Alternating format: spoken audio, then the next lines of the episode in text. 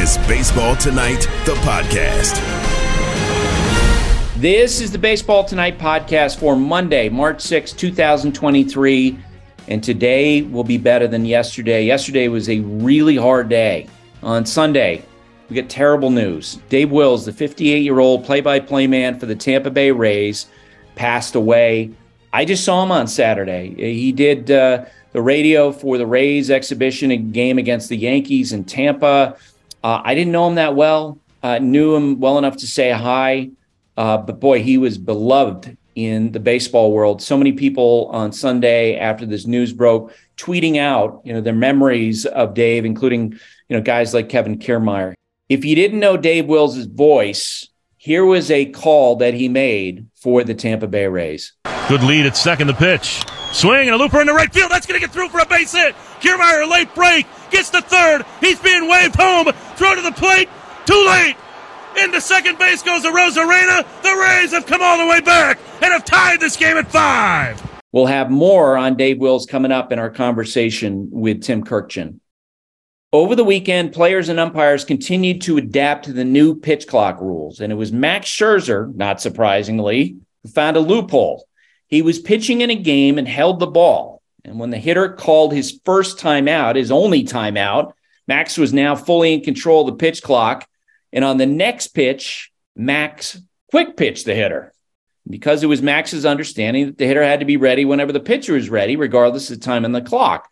The umpire interceded, a call was made against Max, and afterward, Max talked about the sequence and about finding the worst of the pitch clock now and how MLB needs to clarify some things. So you called time and I came set. So you can't say I didn't come set. You know, that's where, you know, we're all working through this, whether it's the umpires, us, hitters, you know, everybody. You know, all right, he calls time. I come set. You know, I get the green light. His eyes are up. I'm throw the ball. Like I thought that was, you know, a clean, clean pitch. He said no. Okay, so we got to figure out where the limit is. I'm, I'm letting Nido call the game. It's just when I got like, hey, I want to throw this pitch in this situation, it works. Um, so you could tell they, they were ready for you know for me to work quick today, um, and you know you can use that to your advantage and um, you know speeding up and slowing down the game. Here was Max talking about his confusion with the pitch clock that led to the quick pitch. That one was a little confusing to, uh, to me because the umpire had time and he, he he makes a makes a gesture that like you, he gives a signal like you can go. I go.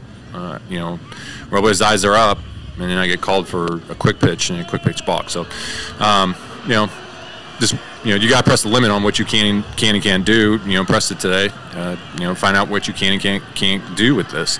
Um, so, you know, you got to press the limit to find out uh, where where the boundary is on this.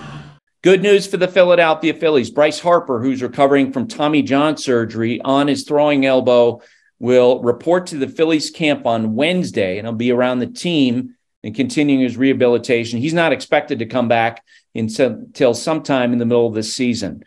Mookie Betts hit a home run over the weekend. Here's the sound of that. And the pitch. And he drills one deep to left field. He's done it again. Mookie Betts has two hits in spring training. Both are home runs, and the Dodgers lead 1 nothing. Yeah, that was from the Dodgers television network. Tim Neverett with that call. Uh, Pete Alonso also went deep over the weekend. Pitch. 1 0. Alonso swings, hits a high drive into left field. Walker chasing over to the corner at the wall, runs out of room. Polar Pete touches them all here in the top of the fifth inning. A home run for Alonso. And the Mets lead 7 to 1 in Jupiter. The Red Sox got bad news. Before the game on Thursday, Alex Cora was talking about how great James Paxton looked in camp. Well, he's hurt again. He is a grade one strain of his right hamstring, and it seems unlikely he'll be ready for the opening day roster. The Rangers and left handed reliever Will Smith agreed to a one year, $1.5 million deal. Matt Olson is my son's pick to win the National League MVP this year. He's having a great spring. 3 1 at a high towering fly ball to right. McKinney going back to the wall. Olson just went deep again. That's his third home run of the spring, his second in as many days. And the Braves have a 2 1 lead in the bottom of the first inning. Spencer Torkelson of the Tigers made a great play. The 1 0 popped up back at first base. Torkelson retreating. That's in no man's land. Torkelson with a tremendous sliding catch. He was sliding feet first towards the wall. He reached back with his left hand and gloves it off the bat of Farmer. Defensive play of the day. And we got resolution in the situation with the White Sox pitcher Mike Clevinger. He will not face discipline under Major League Baseball's joint domestic violence, sexual assault, and child abuse policy. The league announced this on Sunday. He has voluntary, voluntarily agreed to submit to evaluations by the treatment boards, which cover domestic violence and quote unquote drugs of abuse, and also agreed to comply with any recommendations those boards make Clevinger, 32, had been under investigation after being accused of domestic abuse by the mother of one of his children. Dogs are an important part of our lives, and keeping them protected is a top priority, especially against nasty parasites. That's why you got to check out NexGard Plus, a afoxolaner, moxidectin, and pyrantel chewable tablets. NexGard Plus chews provide one and done monthly protection that kills fleas and ticks, prevents heartworm disease. Plus, it treats and controls roundworms and hookworms. That's a whole lot of protection packed into a delicious beef flavored soft chew designed to make monthly dosing easy and enjoyable. So the next time you're at the vet, ask about NexGard Plus Chews. They're the one and done monthly parasite protection you want for your dog used with caution in dogs with a history of seizures or neurological disorders. Dogs should be tested for existing heartworm infection prior to starting preventive. Vivid Seats wants to get you to the games you love this spring. Experience every pitch, assist, and game winning shot live and in person. And the best part? Each transaction is a step toward a free 11 ticket with Vivid Seats rewards. Score unbeatable perks like free tickets, surprise seat upgrades, and annual birthday deals. As the official ticketing partner of ESPN, Vivid Seats is offering you $20 off your first $200 ticket purchase with code BASEBALL. That's code BASEBALL. Visit vividseats.com or download the app today. Vivid Seats. Experience it live. Seam heads rejoice. This is Timmy time. Baseball is the greatest game. With Tim Kurkjian. It never disappoints you. On Baseball Tonight. Tim Kurkjian covers baseball for ESPN. Tim, how you doing today? I'm well, Buster. How's it going? I'm doing great. I'm going to be better after I ask you this first question. I need you to translate this. うまい。うまく合わせていきました。センターへ。この打球が伸びていく。嘘やろ。嘘やろ。大谷翔平。嘘やん。なんとなんと。今のはないわ。ホームランで期待に応えてみせ。Damn. What was that? What'd you think? What language was that in? Am I supposed to understand that? I told you, Buster, the biggest mistake I've ever made in my life was taking French in high school and college instead of Spanish. Now 33% of our players speak Spanish. And now that Eric Gagne's out of the league, I don't have anyone to speak French to anymore. What was that? Was that Japanese? I can't even understand it. That was Japanese. That was Shohei Ohtani hitting one of his two home runs in Japan's Exibin win over the Hanshin Tigers today. He had a monster game. Uh, so that was the call of one of those home runs, a three run shot. By the way, Hot Ticket is brought to you by Vivid Seats, where you earn rewards with every purchase. Vivid Seats Rewards is your ticket to more tickets. Vivid Seats, life happens live. The best seat in that house would have been where that ball landed. So, Tim, yeah, we figured you'd be the one to be able to tell us exactly what was going on there. No, I I don't know any Japanese, but I will tell you that when I covered the Orioles, Buster and Jon Miller was the play-by-play guy. We go out for pizza and beer after occasional game, and John did an impersonation of Vin Scully one night speaking in Japan, in Japanese. It was the funniest thing I've ever heard. The inflection was perfect. The impersonation was perfect. I had no idea what he was saying, but he was speaking Japanese in Vin Scully's voice. It was just priceless. So, uh, in my rounds this spring, I, I found myself time and again having conversations with players about the contract that Shohei Ohtani is going to get in the future. Because Tim, you know, last year, last fall, uh, I made the statement that I thought what we saw from Aaron Judge last year was the greatest season by any player ever. because of the pressure, because of how great he was, because of how difficult the pitching is now. And I feel like that might last one year. Like it feels like we're gonna what we're gonna see from Ohtani this year is gonna be absurd. What do you think? Yeah, um, he's like no one we've ever seen. And I I believe, and I'm in the vast minority on this, that if there was a DH in 1927 or 23, Babe Ruth would have pitched and been the DH and done similar things to Ohtani. That's how great Babe Ruth was. But it's a different time now. And to be this athletic, to throw this hard, to hit the ball this hard, to run up these offensive numbers and absurd pitching numbers, and still, as I've told you many times, watching him run out a triple is my favorite part of his game because of how fast he is He's going to break all the records for uh, salary, contract. He's going to do things he's still not even close to being done doing spectacular things. And for for baseball's sake, we need him to have another sensational year, and we get to watch him even more. So you famously last week asked Chaim Bloom on our exhibition uh, broadcast whether he can dunk uh, which you know for Chaim Bloom being like a six one guy, maybe that he's right on the fringe of whether or not he can do that. I don't think people realize how big Shohei Ohtani is. Like when you stand next to him, it's shocking that an athlete is that good. And I, maybe it's appropriate he's playing with Mike Trout because Trout's the same way. Like you don't get this. You don't. I don't think truly understand that Trout could be transitioned into a you know strong safety role right, right away. That's how big he is and here's Ohtani, who's actually bigger than Trout. Right. And a little context. You challenged me to ask Chaim Bloom if he's ever dunked it because you know I'm a dope and you know how much I love basketball. And it's always an intriguing question to me when you ask a baseball player if he can dunk or when's the last time he dunked, you know? And Chaim Bloom said, I can't dunk. I've never dunked, but the, when, when I do dunk for the first time, you'll be the first one to know. So it was a stupid question, but I did it because you challenged me and I hate to lose to Buster. So, but you're right about Ohtani. And I've said this a million times, Buster. The average fan has no comprehension how big these guys are until they stand right next to him. That's why we missed all those years, those two years in COVID, because there's no substitute for walking through a clubhouse, seeing a guy maybe for the first time, and the first thing that you routinely say is, he's bigger than I thought he was. And that's Shohei Ohtani. He is a graceful athlete, and to move like that, to run like that at that size, it is just breathtaking to watch. Is it possible that Ohtani could win the Cy Young Award and the MVP this year? Uh, any anything is possible with him. I will say he won't win the Cy Young award because I don't. As great as he is, he's good enough to win the Cy Young. But they're going to protect him, and when in doubt, they're going to give him another day. So he might not get 32 starts. He might not strike out 240 guys. He might not win 20 games.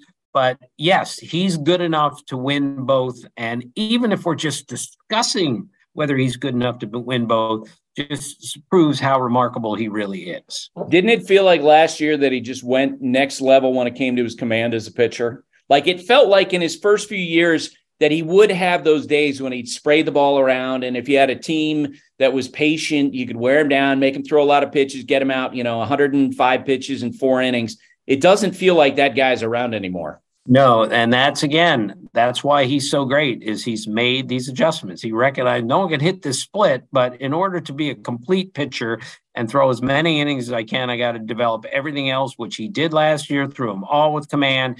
He's going to have an even better year this year than he did last year, which is really saying something.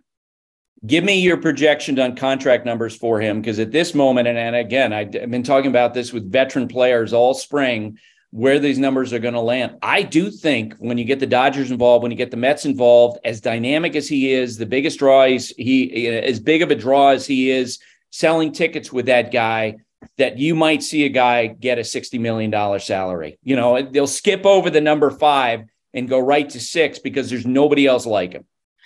Right. I wouldn't be surprised at all if we went past 500 million and got to 600 million. So that would be 10 years at 60 million dollars a year on average and that wouldn't surprise me at all. And Buster, you hit it on the head. We've got the Dodgers who at least from a distance appear to be saving up for him. We have the Mets who are saving up for everyone that they need. And when those two teams are in play, not to mention the Angels, whom are going to have a really hard time surviving on the high level without him. They're going to be in whatever mix. I think we're going to start, or at least we're going to start or finish at 600 million. That's where I think we're going.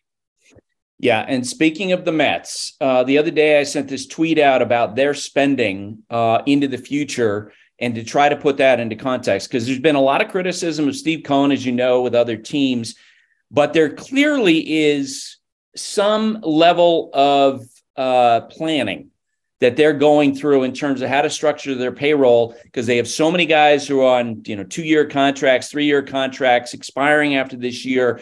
And so I looked this up to put into context not only what the Mets are doing, but also what the San Diego Padres are doing. Tim, if you look at contracts after 2024, in other words, after Max Scherzer, after uh, Justin Verlander, the Mets have a total of $484 million in commitments after the 2024 season. The San Diego Padres have commitments of $1.01 billion, which is why I'm sure you're hearing the same voices I am folks around the game are losing their minds over what the Padres are doing. They can't believe that that team is spending that much future, uh, that many future dollars.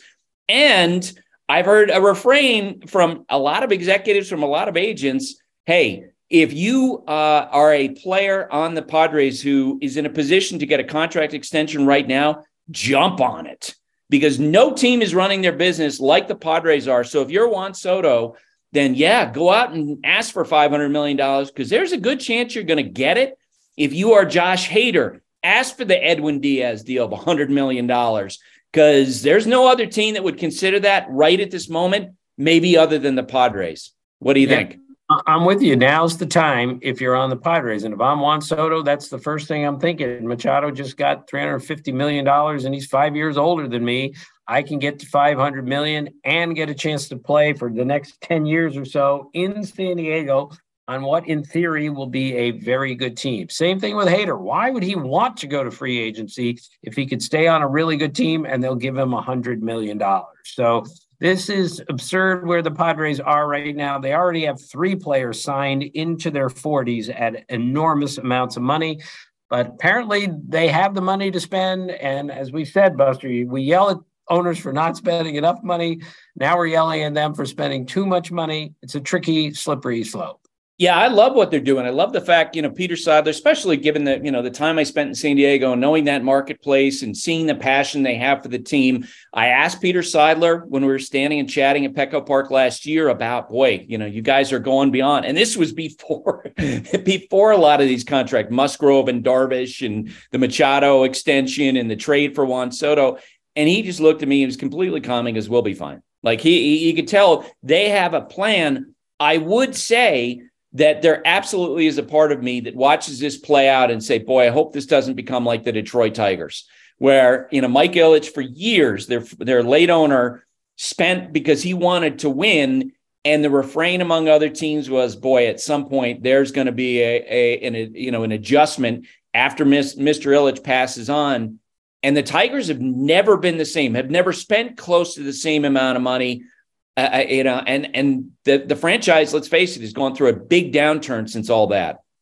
Absolutely, and that's what that's the danger moving forward. But I've spoken to Peter Seidler too, and he, and he looks right in the eye and, and says something similar that we know what we're doing here. We'll see. All right. So over the weekend, uh, the pitch clock uh, came into focus for some uh, pitchers you know, clearly Major League Baseball trying to make the adjustment. We talked at the top of the show about uh, Max Scherzer the other day, trying to find a loophole uh, in the uh, pitch clock system, uh, quick pitching a, a, hitter after the hitter had called timeout.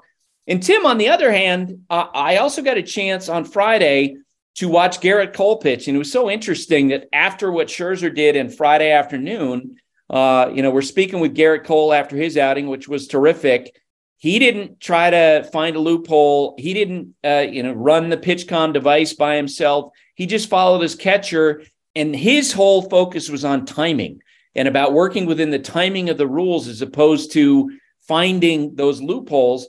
I, I thought it was fascinating that you had two really smart pitchers who really care about what they do, and yet they have a completely different approach to adjusting to this thing. Right. And I spoke to Gerrit Cole and I asked him point blank, what do you think of the rules? Just before he's pitching a game. And he goes like this. He looks at me and he goes, Love the rules.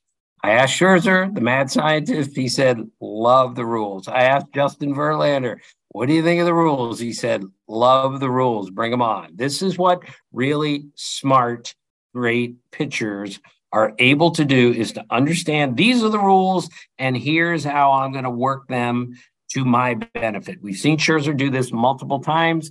This will be the challenge for hitters. Buck Showalter told me, I'm sure he told you, first day of spring training, the hitters are going to have more trouble adjusting to the clock than the pitchers. And that's what I've seen so far. Now, both sides have tremendous adjustments already made and more to come if they're going to be ready on March the 30th. But I've been pleasantly surprised, and you took the lead on this, how how much easier it is for these guys to make these adjustments than I thought it was going to be. I'm not suggesting it was easy, but I, I the day I saw Aaron Boone uh, that we did the game last Wednesday, he said, "Tim, yesterday we played a game in Orlando without a clock," and he said we played in two and a half hours because our guys were already conditioned to you get the ball and you throw it, you get in the box and swing the bat. That was the most encouraging sign of spring training is that these guys have already been conditioned to do this the way they're supposed to now.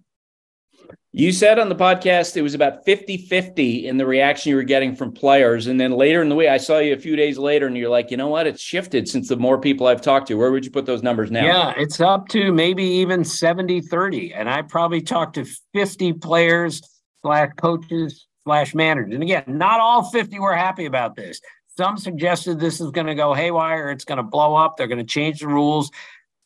I just don't think that's going to happen. I think our players are smart enough to know they don't have a choice here. Major League Baseball has no interest in saying we're changing the game here.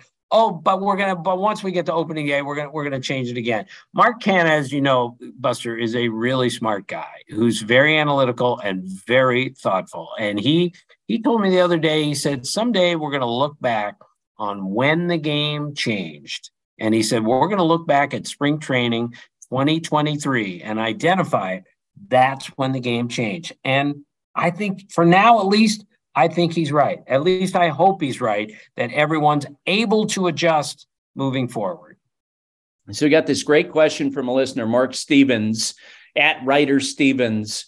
Given that some pitchers might call their own game via PitchCom, when will we see a catcher shake off a pitcher for the first time? Do you think that could happen, Tim? Look, again, anything can happen. Buster, you need to tell us what happened in the game that you and I did with Ravi and Eddie. The catcher called time. Tell us what happened. I mean, it was a uh. great story, and only you could get to the bottom of that.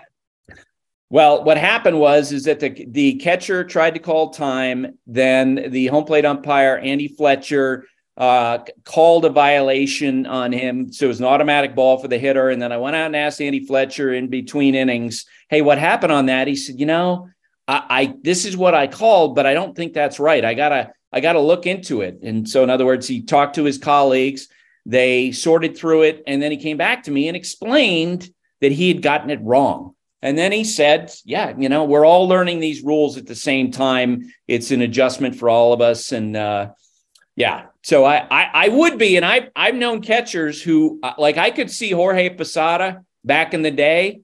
Like if El Duque, you know, gave him a sign with a PitchCom, Orlando Hernandez, I could see Posada just going, nope, shake off, nope, because he would be he was the catcher who had kept ramming the number one for a fastball down even after the pitcher was shaking it off. You know, right. catchers like that, of course, and that's what makes them the catcher. They, that's why they're so good. They are in charge of the game. Now, if they have Verlander or Scherzer or Greg Maddux, clearly those guys are in charge of the game.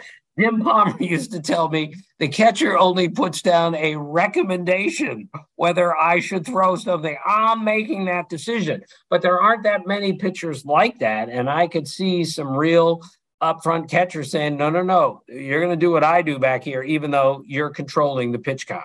Yeah, and just further on, I mentioned Gerrit Cole with the PitchCom. I asked him the other night, do you think that, or, you know, I asked him, have you used the the pitcher's PitchCom yet?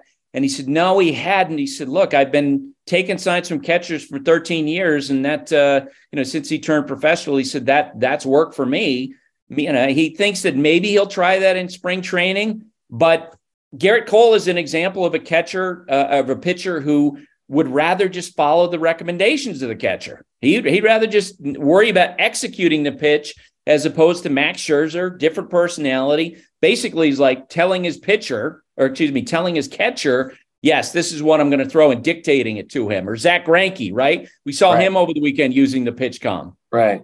Well, you had had a little trouble with the PitchCom, as did some other pitchers. But again, these are the things, Buster, that we need to get out of the way when the games do not count because when this starts to happen during if it starts to happen during the regular season imagine the the blowback over that. If you can hear what the pitcher is throwing because pitchcom isn't working or a game ends with strike three because the guy wasn't in the box. These are the the kinks they have to fix before march the 30th all right you got to do a series of exhibition games last week. You got to talk to a lot of players among the teams that you saw, among the games that you watched, give me something that stuck out at you, whether it was about the Red Sox or it was about the Phillies, whether it was about the Cardinals, whatever. Well, I saw the Yankees, Buster, and again, I know you just saw them too, but I am fascinated by the shortstop situation there. They have Isaiah Kiner-Falefa, who I think is certainly an above average defensive shortstop, and I wouldn't be uncomfortable playing him 150 games in a season. However, the Peraza kid can really go, and I think he's ready to be the everyday shortstop on that team, and that's what spring training's about. Anthony Volpe is really, Raking. really good, really good. His first batting practice of spring training, I was told, in the first live BP, it was against um, Carlos Rodon. And the first pitch he hit over the batter's eye. The second pitch he hit a home run to left field. And Rodon's out there going, oh my God, like, who is this kid? Volpe went to Dunedin one day, and Aaron Boone did not go because it was like a split spot game. And the manager of the team, I forget who it was, came back and just went like this, just shook his head and goes, Volpe, oh my God, like that. Josh Donaldson played in that game after Volpe got three hits stole two bases and made a great defensive play, walked into Booney's office unsolicited and said, Volpe, just like that. Like, how good is this kid?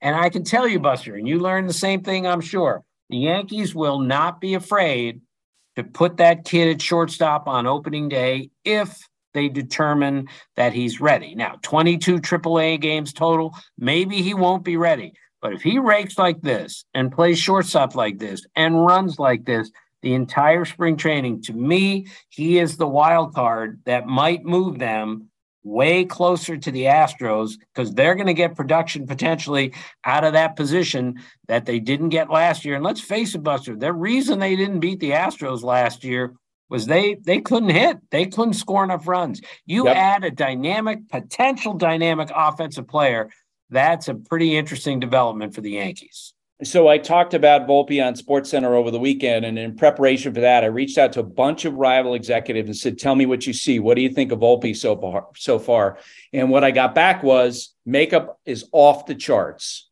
Uh, that his defense is fine, you know, in terms of being able to play in the big leagues.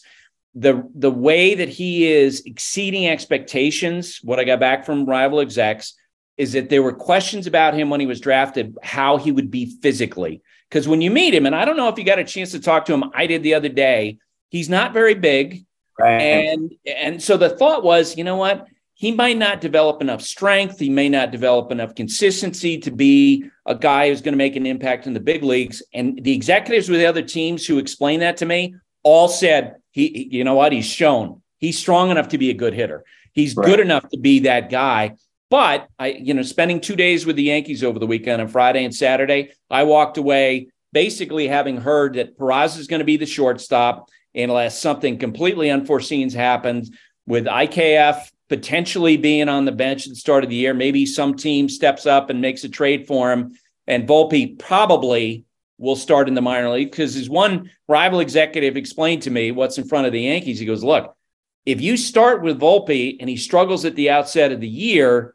Then it's really hard to retreat. It's hard to go backwards. That's why they think Peraza, who has big league experience, will be the guy. Yeah, one of the Yankees whispered to me, "Hey, it's not out of the question that long term Volpe's the second baseman and Peraza's the shortstop here for a long time. Always something to keep your eye on." All right, so we got terrible news on Sunday uh, about Dave Wills, the play-by-play man for the Tampa Bay Rays. Uh, Tim, this was his call when the Rays uh, eliminated the Red Sox in the 2008 American League Championship Series. Now the 0-1 to Lowrie on its way. Swinging a ground ball to second. This should do it. Aki has it. Takes it to second himself. This improbable season has another chapter to it. The Rays are going to the World Series. Yeah, Tim, I on Saturday, the Yankees exhibition game was against the Rays, and Dave was in the lunchroom. I didn't know him that well, you know, didn't know him enough to say hi. Uh, but he was in the lunchroom that day. And then so to see yesterday get the news that he had passed away was a total shock. Dave Wills just 58 years old. Yeah, it was heartbreaking, Buster. He he did a game one day and he died the next day. And that's just that just can't happen. 58 years old. I love that guy. I had several long chats with him. His his love of the game was unquestioned. His knowledge of the game his uh, passion for the game was amazing, and it's just so heartbreaking. And what I'm not sure everyone truly understands is how important a radio TV guy local is to the local team. They are the eyes and the ears for your team. Every night. They come into your living room every night and speak to you. And and just to see a member of the family like that basically die is just it's just so bad. I just i just had a tear in my eye most of the morning. It was so bad. Tim thanks for doing this. Okay buster.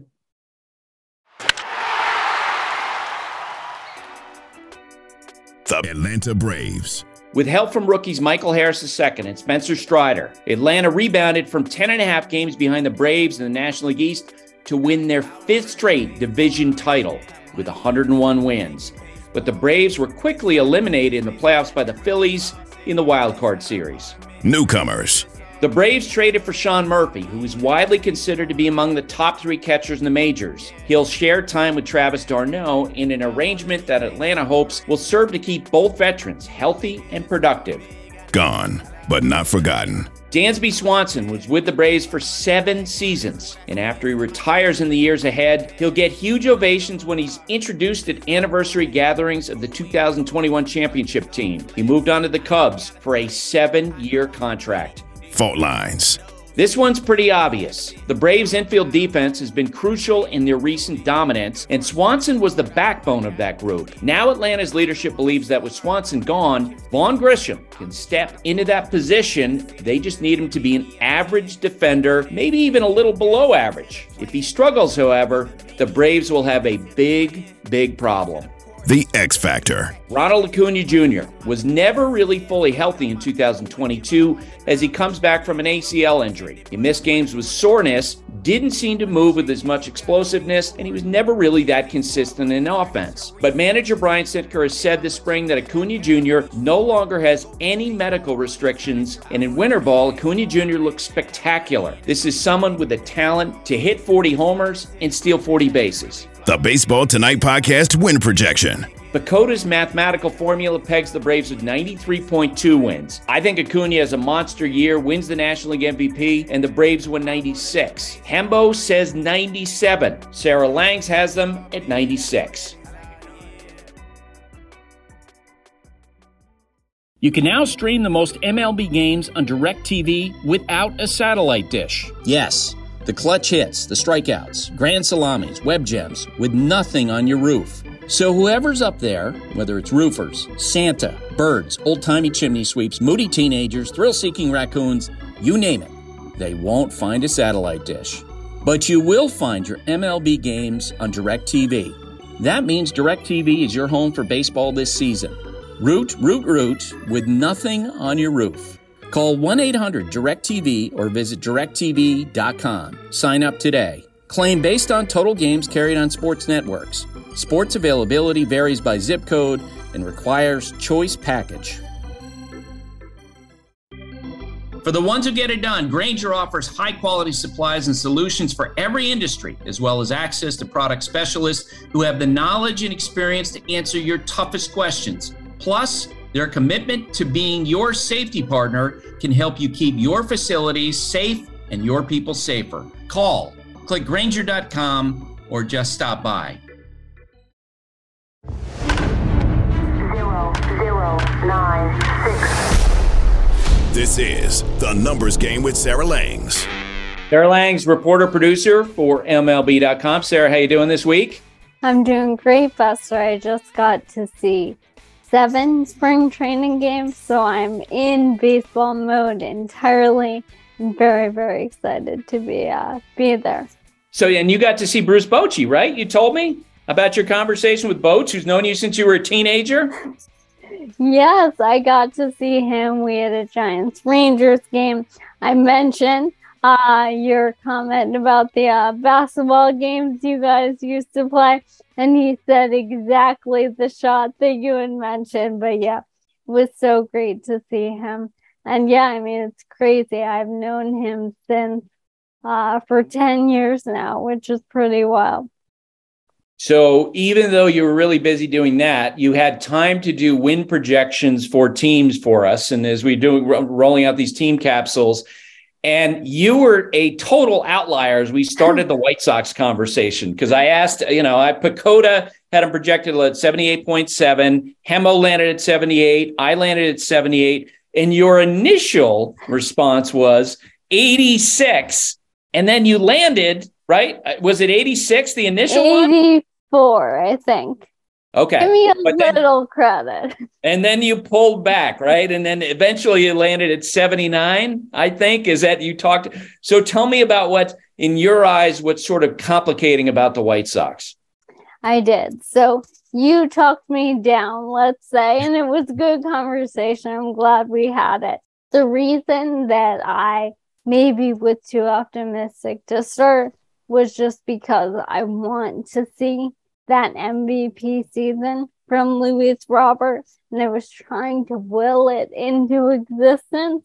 But the team has a lot of question marks. I will say, as I talked about on here a couple weeks ago, I'm expecting or hoping for a breakout season from Andrew Vaughn, which could really be good for them. But again, even those two things probably isn't 84 wins, so I stand corrected. I think that the and I I did this in the capsule coming up, uh, but I absolutely believe that that the rotation is the pivot point for this team because if they are to be better than what you and I expect, if they exceed all these win projections, it's going to be because of rotation, which uh, could be really really good if Lucas Giolito bounces back if uh, Dylan Cease comes close to you know what he was last year, if Lance Lynn can stay healthy, Michael Kopech growing, but there's just so many cracks in the history of uh, you know recent history of that the, that group's performance. It's hard to make sense of it. It is, and you know, as I said before, so many question marks, so much variance. And that's actually yeah. something I typed to you and then I got uh, distracted and ended up saying something else. But for me, this is the team that they could win 90 games. I'm not going to pick it, but I could see it. I could also see them winning about 75. I mean, I think that these question marks have so much variance. And if everyone has those great years, they can be the White Sox we've been hoping to see for a while. But if they don't, we'll see what happens. All right, let's play the numbers game. Number three. Number three is Forbes. So sticking in the AL Central for now, Shane Bieber was announced as being projected to be the opening day starter by uh, Terry Francona the other day. That would be four straight opening day starts for him, which would be just one shy of the longest opening day start streak for a player in franchise history. That record is held by Corey Kluber and Stan Coveleski in 1917 to 21. So Shane Bieber is really getting up there in terms of the historic Cleveland pitchers that we've seen. Number two. Number two is 20. Uh, but there are a lot of numbers we could pick here because I want to talk about Jordan Walker, who has three homers, three doubles, 21 total bases this spring.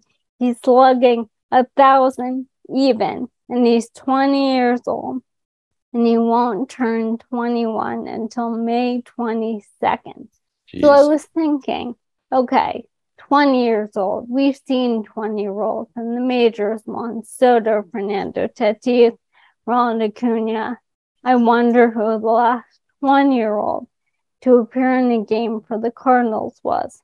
It was Rick Ankiel in 2000, the last position player to appear in a game that young for them was David Green in 1981.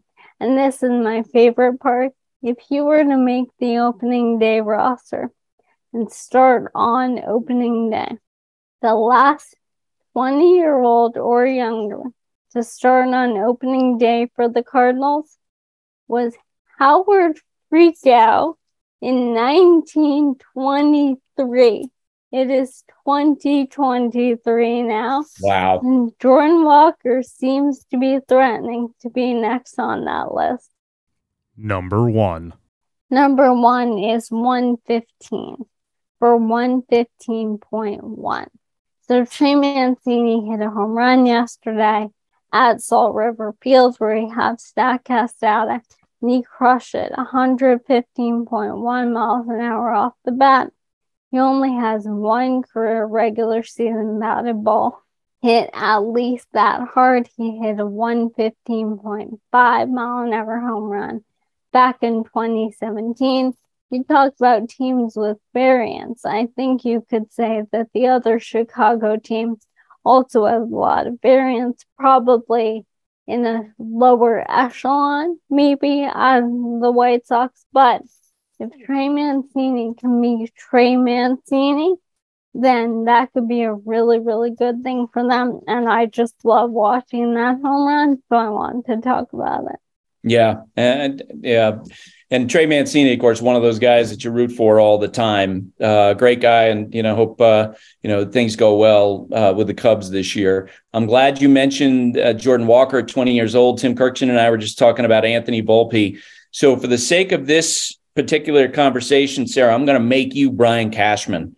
I'm going to make you John Mozeliak and ask you if you had an Uber prospect, okay, uh, how would you generally, uh, generally speaking, feel about promoting a guy, jumping him up levels in the minor leagues and have him start the year in the big leagues? You know, I mentioned to Tim that I walked away from Yankees camp saying, you know what, Peraza is probably going to be the guy because I've had executives of other teams say to me, look, it's hard to start with a Volpe in the big leagues because if it doesn't go well early, then you wind up retreating. And that's a hard thing to do. Like you have to be convinced that that guy's in the big leagues. And maybe the, the more conservative route is to start him in the minor leagues, uh, keep him down there for a month, let them just uh, overmatch minor league pitching. And when they do that, that's when you promote them. Tell me if you were Cashman, if you were Mozeliak, how would you feel about, generally speaking, the promotion of young players in these circumstances?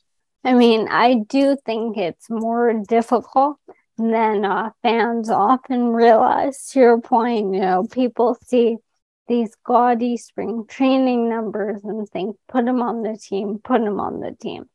For me, I see a difference between a shortstop and an outfielder. And I think that that's also a consideration. Uh, you know, shortstop, you may want him to get a bit more time at the highest minor league level, playing his position there. With the outfield, it might be a bit different. Uh, but generally, you know, the conservative route makes sense. But we've seen guys come up on opening day and be impactful. I mean, look at Julio last year. I know Adley wasn't there opening day, but that's because of an injury. I think he might have been last year otherwise. you look at those guys and the impact they made for basically the entire season. You just have to wonder. I would say that the way it's all talked about right now, it feels like Walker has more of a chance. Uh, but again, it all it all comes down to that comfort level. But you know, I am very excited to see both of these guys in the big leagues whenever that may be. But we do have to remember spring training stats are not an end all be all. So I might give you a bonus question here. Taylor, do you have that that ambush sound we played for Tim? because this could be a separator in, in that you know that running debate over who's a bigger baseball fan, Tim or Sarah. Sarah um, might move into the lead depending on how she handles this ambush question. Taylor, can you uh, cue that up? Yep, I got it. Okay, Sarah, I need you to tell me what's going on here. Come. Oh,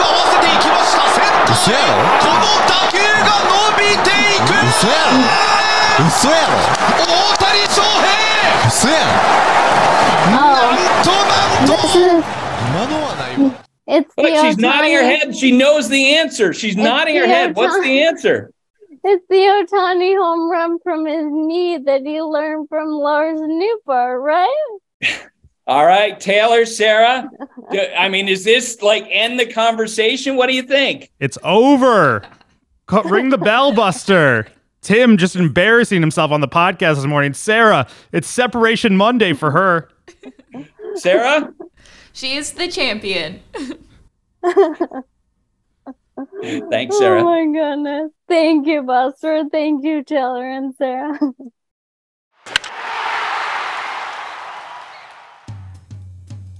The Chicago White Sox. After winning a playoff berth in 2021, the White Sox went into 2022 as favorites to win the American League Central. And instead, they became one of the biggest disappointments, finishing 81 and 81, a whopping 11 games behind the Guardians. Newcomers.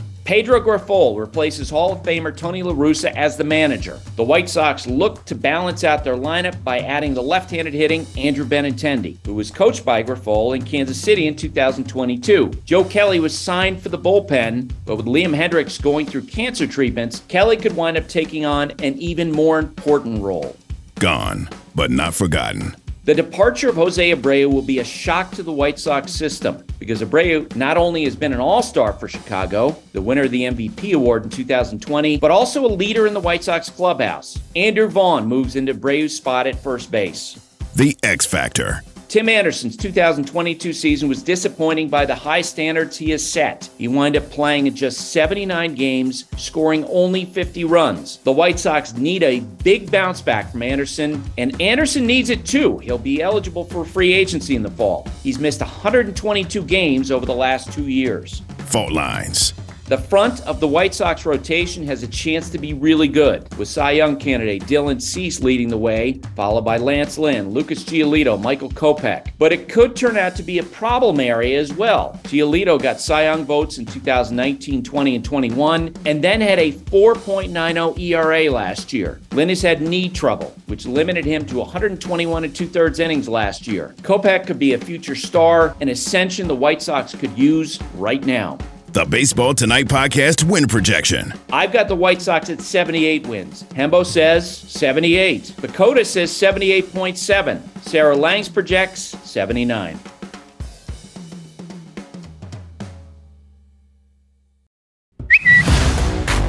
Bleacher tweets. Alrighty, Buster. Bleacher tweets for a Monday. Our pal Reggie at Baseball Yoda weather rates. And Buster, when I look at the stats from the first day of spring training, counting total hits and strikeouts, hits won out in Arizona, strikeouts took the day in Florida. Where are we per game this spring? And if we have more strikeouts, what then? Uh, I, I, Reggie, I think this is a little bit early to be jumping to conclusions. We it, it couldn't be earlier on here. No new reason to panic. But I love the fact, Reggie, that you're looking for meaning in these early games. I I, I would uh, probably subscribe to what people always say to me is, and that is small sample size. You know, let's get a little bit. The one thing I would say, I don't know if you guys saw this number from over the weekend. The first, I think it was eight days of spring training. the average game time, spring training uh, 2022, first eight days of games versus 2023, a reduction of 22 minutes per game. That's crazy. Okay. Yeah. That's significant. You know that that that is a crazy number. Yeah, like Carl said, uh, MLB executives probably sharing high fives over those numbers. Uh, Chief Beef at Carl Havoc is up next. What are the chances that Felix Hernandez has thrown the league's last perfect take now with the way the pitch clock will be awarding uh, balls and the pace of play uh, can gas a pitcher much easier? No, I, Chief, I, I don't think that uh, the pitch clock award, you know, the awarding balls, that's really going to be a factor. I think the players are adjusting to the timing of this.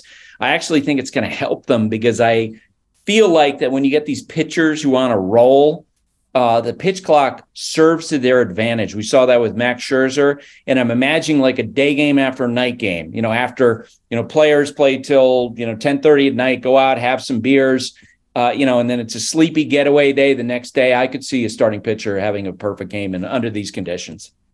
Aaron at AA Ron San Diego. Last one for today. He writes in Eduardo Perez with the greatest baseball rule change of all time. Seventh inning or two hours is pure genius. Major League Baseball, you can still make this one happen by opening day.